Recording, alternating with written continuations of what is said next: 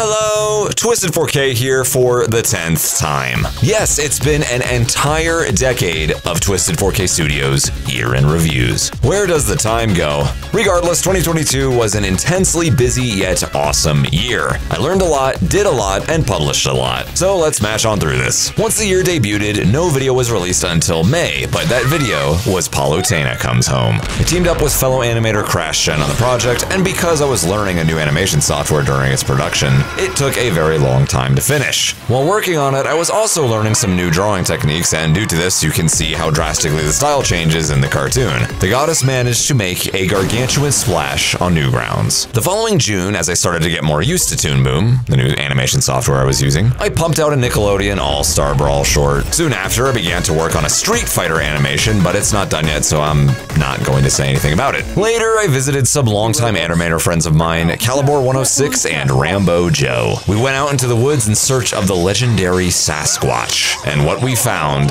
was breathtaking. When September rolled around, I aptly published a Madness Combat cartoon, Boys Night Out in Nevada. And finally, right before Christmas, a video about Peach and Daisy getting into all sorts of tomfoolery. Now let me just give a shout out to Hyenodon, my main music guy I met a while back.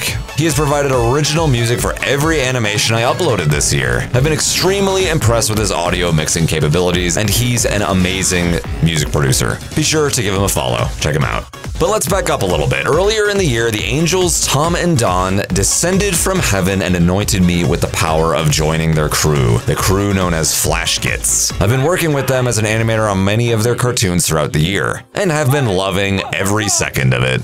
I cannot wait for what we have in store next. That wraps up this incredible year. I had a great time working on all of these projects and have been practicing new art and animation techniques more than I have in a very long time. I've got some plans for 2023, but I'm not going to announce them until they actually become realities because as you know, talk is cheap. Thanks so much for sticking with me. Feel free to follow my social media BS pages as linked in the description, and drop by one of my art and animation streams on Twitch sometime.